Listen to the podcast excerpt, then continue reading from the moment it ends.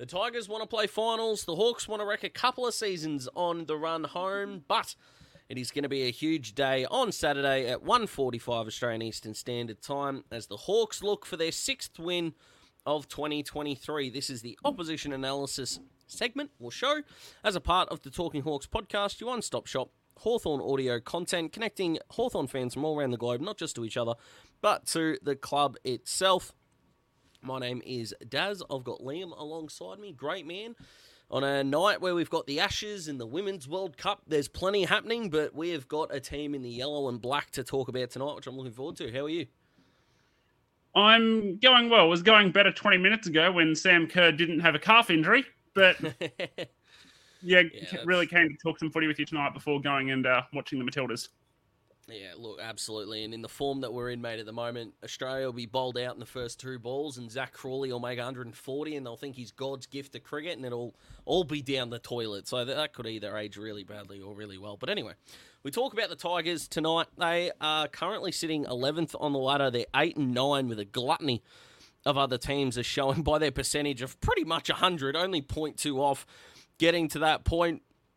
Uh, they're one game in percentage or fifth. Now, that is a considerable percentage to catch up to the Cats, is essentially two games worth.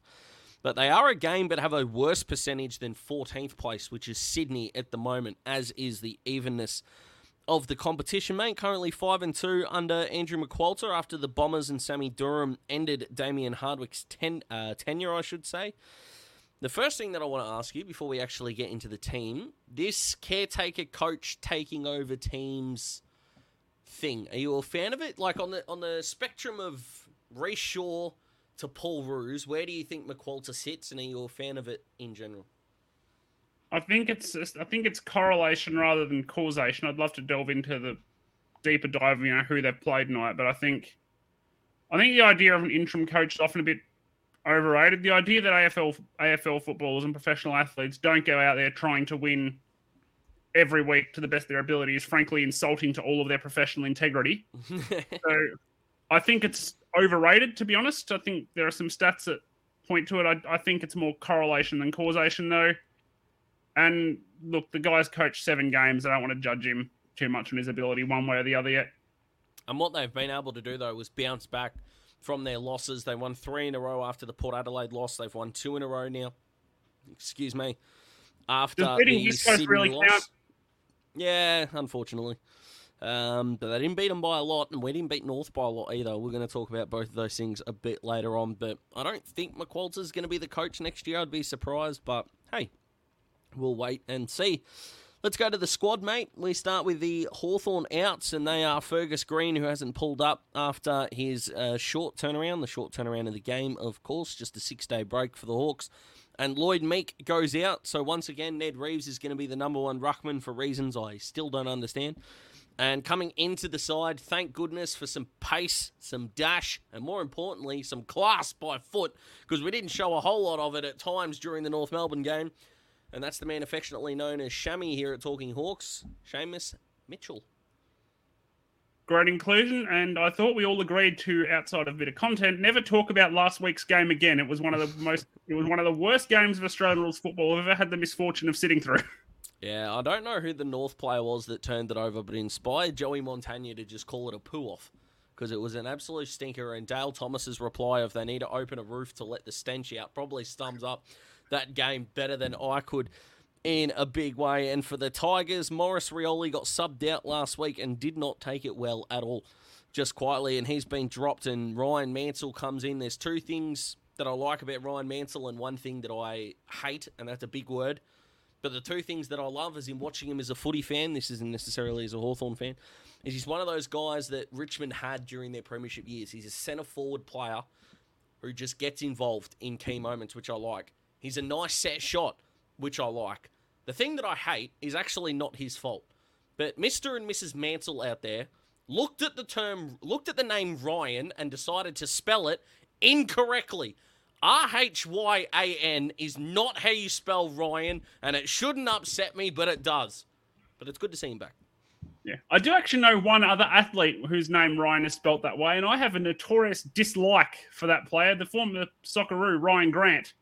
And if he ever plays for the Australian men's national team again, I think I will blow up because he what? is beyond useless. Well, well, I'm. Well, Mansell's not that, but it's it's just it's not okay, and I I think it's symptomatic of where we're at as a society, mate. So I, I'm agreeing with being a progressive for most things, but let's keep the name semi-traditional, can we? Because that's just stupid. Anyway, who would have thought anyone have Rhyan Mansell taking up a full minute of this pod tonight on their bingo card? I'm not sure, but anyway. Let's talk about the Tigers, mate. They're obviously the better side going at the moment, like we said, eight and nine, and clearly a team that is still relying on that blueprint that bought them three flags, circa Hawthorn after 2015. Their youth, though, is going to carry them a long, long way, and hopefully the injection of guys like Cotchin, Martin, Dylan Grimes down back here, and Mitch Lewis is going to be a very interesting proposition, although I think they're going to put Tyler Young uh, on Mitch for the majority of the game. I just stopped talking then and my brain stopped working. Tyler Young, I think, will go to Mitch Lewis the further he gets up the ground, but I like the way that Lewis might be able to take down Dylan Grimes, but what can you see, mate, in terms of Richmond knocking us over? Uh, first of all, did they lose the game they drew to Carlton? Because uh, eight, eight, and one is what's in front of me. But um, they are they're a good team. I haven't watched copious amounts of them playing because they've had clashing games with us. There've been various other things I've had going on. But at the end of the day, this is still the nucleus of a team that won three flags in four years. They may be older, they may have lost one of their most important players in Cheap Shot Tom. They may have lost Toby Nankervis. So our players can feel a lot safer looking behind them without Lynch and Nankervis playing, knowing they're not going to get hit from behind. Mm. But um, yeah, I think it's going to be a tough game. I think they're a good side. They're 15th in clearance differential, which is interesting, although they're a better stoppage clearance team than us. So they, they might actually be looking to exploit us outside of the centre bounce and for as good as we've been at centre bounces, I think we haven't converted them into scores all that well outside of a couple of games. So that's going to have. To, we're going to talk about this kind of thing a bit later, but that's going to we're going to have to uptick in that area to beat yeah, Richmond because this is still the nucleus of a premier, of a triple premiership team. And although I think I don't see them as a contender, they're also a team that I refuse to count out until they're out. Yeah, until it's mathematically impossible, I'm with you. And their ability to use guys like either Shai Bolton, if he's going to be on the outside of the contest, Jayden Short as that sweeper. Dan Rioli's come up to some defensive stoppages as well. I'll talk about him a little bit later. But I completely agree with you. I think that we're definitely against it. I think the I've got a bet with my boss, who's a Richmond supporter. So shout out to Jono if he's listening. But I've taken the Hawks at the line, so my prediction here won't be any further than 18 points because, let's face it, mate, of the list of people you don't want to spend any kind of money on, I feel like your boss would be pretty high on that list because they're the ones that are meant to pay you. Giving the money back doesn't exactly sound like a great plan. So, come on, Hawkers, let's keep this close. But where the Tigers, I think, worry me, mate, is something that our defenders don't really hold up that well, and that is pressure. Pressure in the forward half did win Richmond their flags. I know that wasn't the only extenuating circumstances, and they've replaced guys like Butler and Higgins, you know, with guys like Rhyan Mansell, Judson Clark, these guys that have come in. Uh, Hugo Ralphsmith's going to be the sub, highly likely coming on as a wingman, which reminds me a little bit of us making Harry Morrison the sub, except that Hugo's got some speed and would fit in really nicely at Hawthorn with that mullet just quietly. It's a beautiful mullet and he's a beautiful man.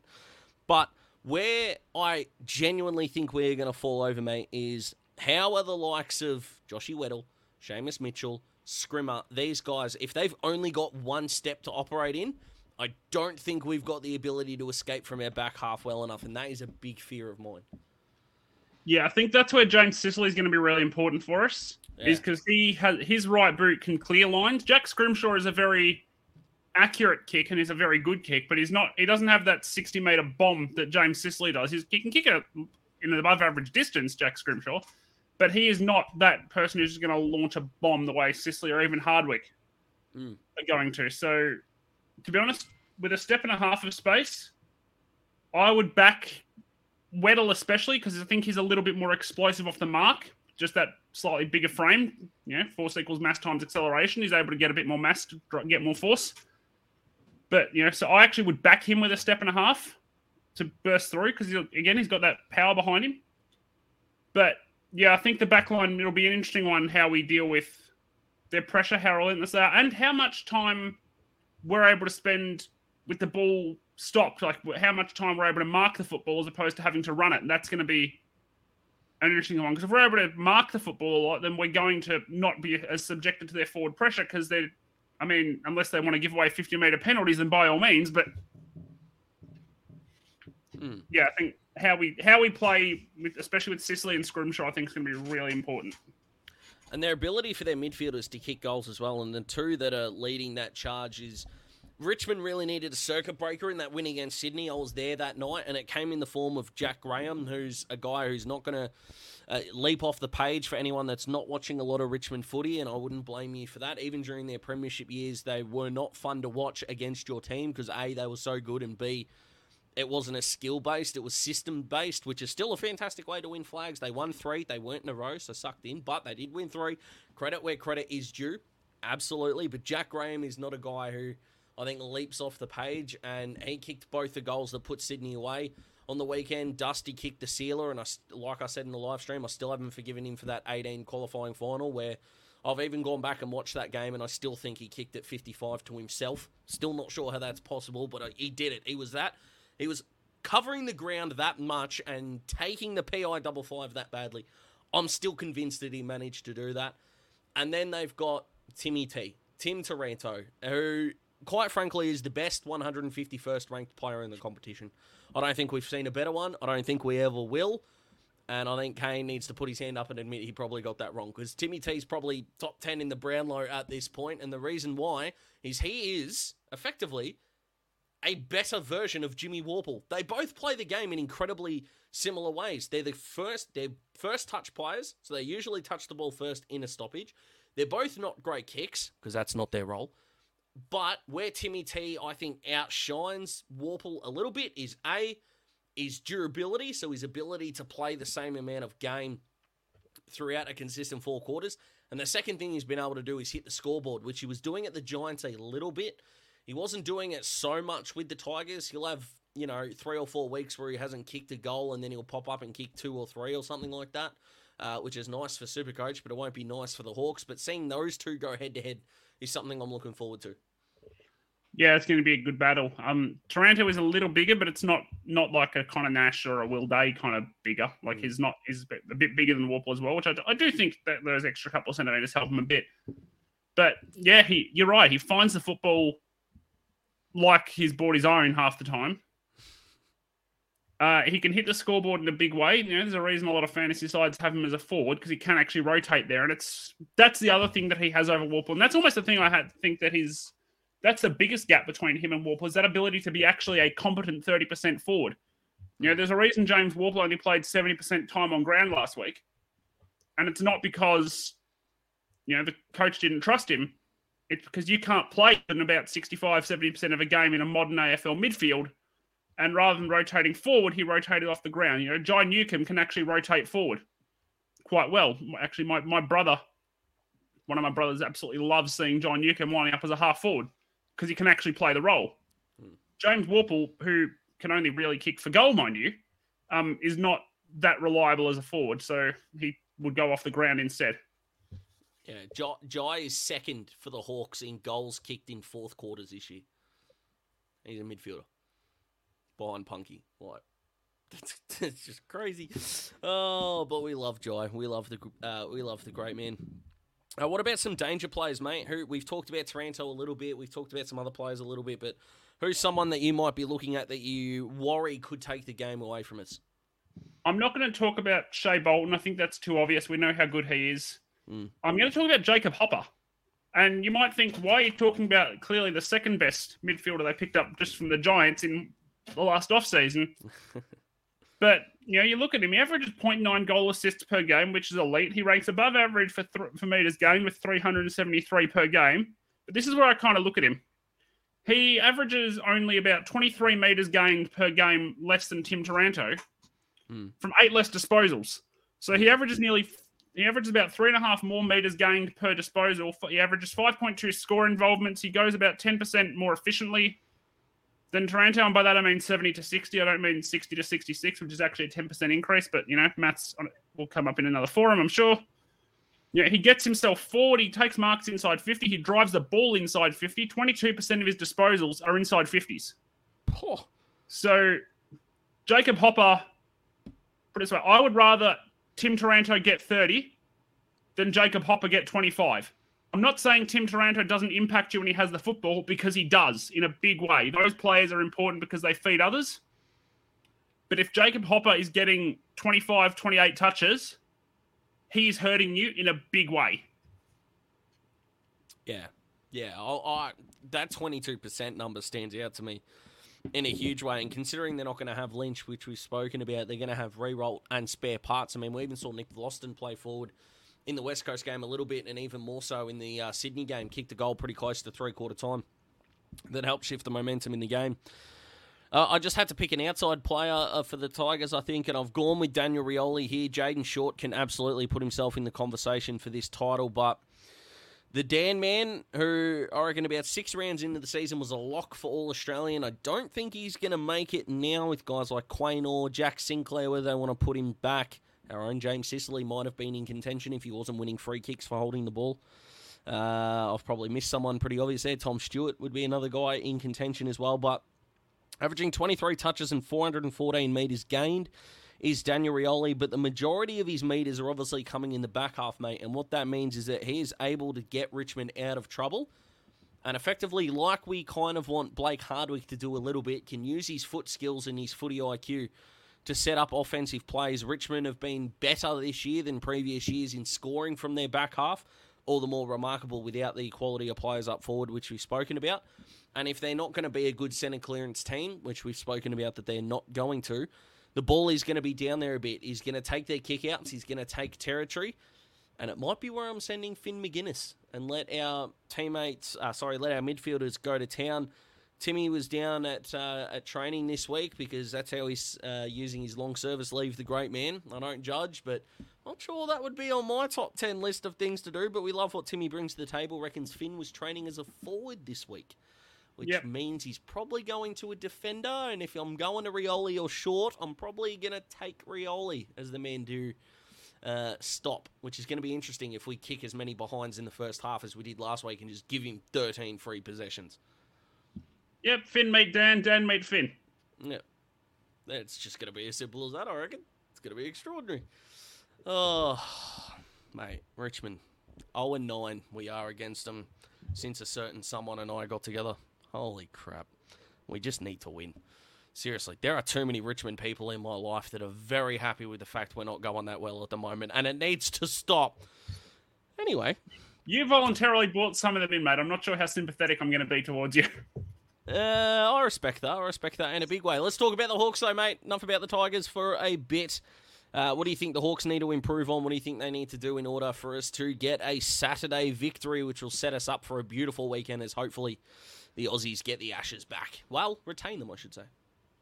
You have Liam on the podcast, so naturally the Rucks are going to cop mention. Oh, that's um nearly fallen off my chair. Well, we've only Um, got one this week, so over to you, Ned. Yep, hopefully he can actually stand up. I, I did think he was the better of the two Rucks last week. Neither impressed that much. I just thought basically Ned's actual ruck craft really edged. He did have a few hit outs that I was very impressed by. And especially what impressed me the most about Ned's ruck work specifically is his ability to use both hands. A lot of rucks don't do that. And Mm. probably how you can tell someone's played the ruck position when they're judging how well a ruck uses both hands, but the fact that he goes up at a centre bounce with both his left and right hand is something I'm really impressed by. Mm. But you know, again, they were both pretty similar around the ground last week, and if if you're similar around the ground to Ned as the ruck, you're not going to be picked ahead of him because he is the better ruck and does have a unique size asset. But the reality is, he's playing a pair of backups this week, and he needs to exploit that. Ivan Soldo is a good player, but the reality is also the Tigers sent people around to pack his bags for him to try and ship him up to the Giants last year, and he just didn't want to go. yeah.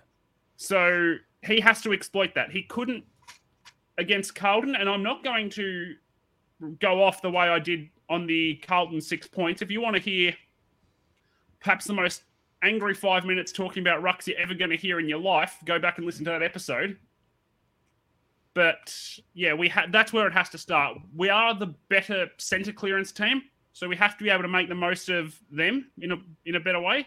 Mhm. And we're going to have to actually be able to have a meaningful win in the ruck and exploit an, an advantage size wise and craft wise. Yeah, I agree. But the question is when you talk about he's facing backups, uh, I think Ivan Soldo s- starts for more teams around the league that's not his own than Ned does, in all honesty. Probably. And there's not too many that don't have a serviceable ruckman, you know. Uh, you know, from your Sam Drapers, maybe who could be something but still hasn't shown enough. You know, Freo have got the two big ruckmen, the same as Melbourne, and and we don't need to talk about those. But if you look at a club that really need a ruckman site, Port, for example, you know, would they rather have Ivan Soldo or Ned Reeves? I think they're going after Soldo, personally, because he offers more around the ground. Because as it turns out, head out to advantage doesn't mean a whole lot because 50% of the time the opposition's going to have the ball and you kind of need to provide something. Hello, Darcy Cameron and Jeremy Finlayson as the starting ruckman for the two best teams in the competition who aren't good at hit out to advantage percentage. Might be something in that. But anyway. Well, if Ned could mark the football, he'd, if Ned could Reeves could mark the football at an even average rate for rucks, he'd be a top five ruck in the competition. Be handy. Be very But- handy. His marking numbers are abominable, and I'm kind of in the Timmy camp. But is his shoulder still weighing on his mind a bit, or impacting his preparation? I think next year will be a better judge of that. But because he was really impressive last year. Mm. but- how many how many more games this year can we give him to keep that number one ruck spot? If is it this week? If it's not Soldo and Samson Ryan that he can get on top of, we've just got to swap him and see what Lloyd Meek does as our number one. Yeah. Yeah, I agree. And to be honest, I'm always in the camp of Ned, go dominate Box Hill for a month. Just get some Mm. confidence back in your body, in your game, and we'll bring you back. Yeah, look, if Melbourne can play Grundy as a permanent forward, th- th- uh, then there's no excuse, in my opinion. But anyway, now it looks like we're both going down a Richmond path here, mate. I don't want to make any assumptions, but it's been a, a cautiously optimistic sort of opposition analysis tonight, which I've appreciated. Uh, where are you heading with your tip and your margin first, and then we'll get to the best on ground. Richmond, 20 points. Oh, that would that would cost me a slab by two points, so that's not good. Uh, Richmond by eight, and that'll be firmly because they kick in accurately. But I've got a sick feeling in the bottom of my stomach that uh, I'll, I'll be buying some beverages at uh, at halftime, and that doesn't sit well with me at all. All right, mate, the five stars. Now, I don't mean to blow anyone's horn here, mate, and our heads are already significantly sized, mine especially. But we've been very good at this. We've been very good at picking the BOGs here. We're we're picking two of the top three consistently, and it's why the people keep coming back to listen to us. Who have you got for your five stars this week? And if you steal mine, because we haven't prepared this, uh, I might have to reach through my screen and just give you a smack up there in Canberra. So what, who have you got? I'm going Don't it. slightly obscure. Oh, you are okay. Excellent. I'm, I feel a bit better. Who is it? I'm going a man who's played 141 games and received zero Brownlow votes. Blake Hardwick. That's extraordinary that he's never received a Brownlow vote. Like that's just that's an indictment. I know defenders don't get love, but that's yeah, that's not okay. Come on, Dimmer, you're better than that. Uh, I'm going the, the skipper. It has to be Sis for mine in this one. He's going to bounce back after getting tagged by Eddie Ford. He's going to have 30. He's going to take nearly double digit marks, unless it rains, because I haven't checked the weather forecast. But I think he's going to dominate the great man. But I'm not sure if the Hawks are going to go over the line. But let me tell you, mate, I'll, I will do a Daisy Thomas. And for every media thing we do this week, I'm going to be in full Hawthorn gear if we get across the line. If you haven't checked out how Daisy Thomas entered the midweek rub on YouTube, go and check it out because they gave him unfiltered time because he picked uh, Port Adelaide to beat Carlton. No way the Blues could win, he said. And then he realised his old training tops didn't fit him, so he had to go to the AFL store and buy a new one. It's very funny. Go and check it out. This has been the Opposition Analysis Podcast. Follow the podcast wherever you're, or however, your podcast providing platform is asking you to. Subscribe to us on YouTube. Follow us on Facebook, Twitter, and Instagram. Liam, hope you have a fantastic weekend, mate. Hope the uh, Matildas get off to a great start. Hope the Aussies can bring the urn home. But most importantly, we hope the Hawks can get over the line. We will see you for six points on Monday. Don't worry, Sunday morning, Smithy his review out as well. And let me tell you, that top five leaderboard is heating up. Have a good one, guys. And as always,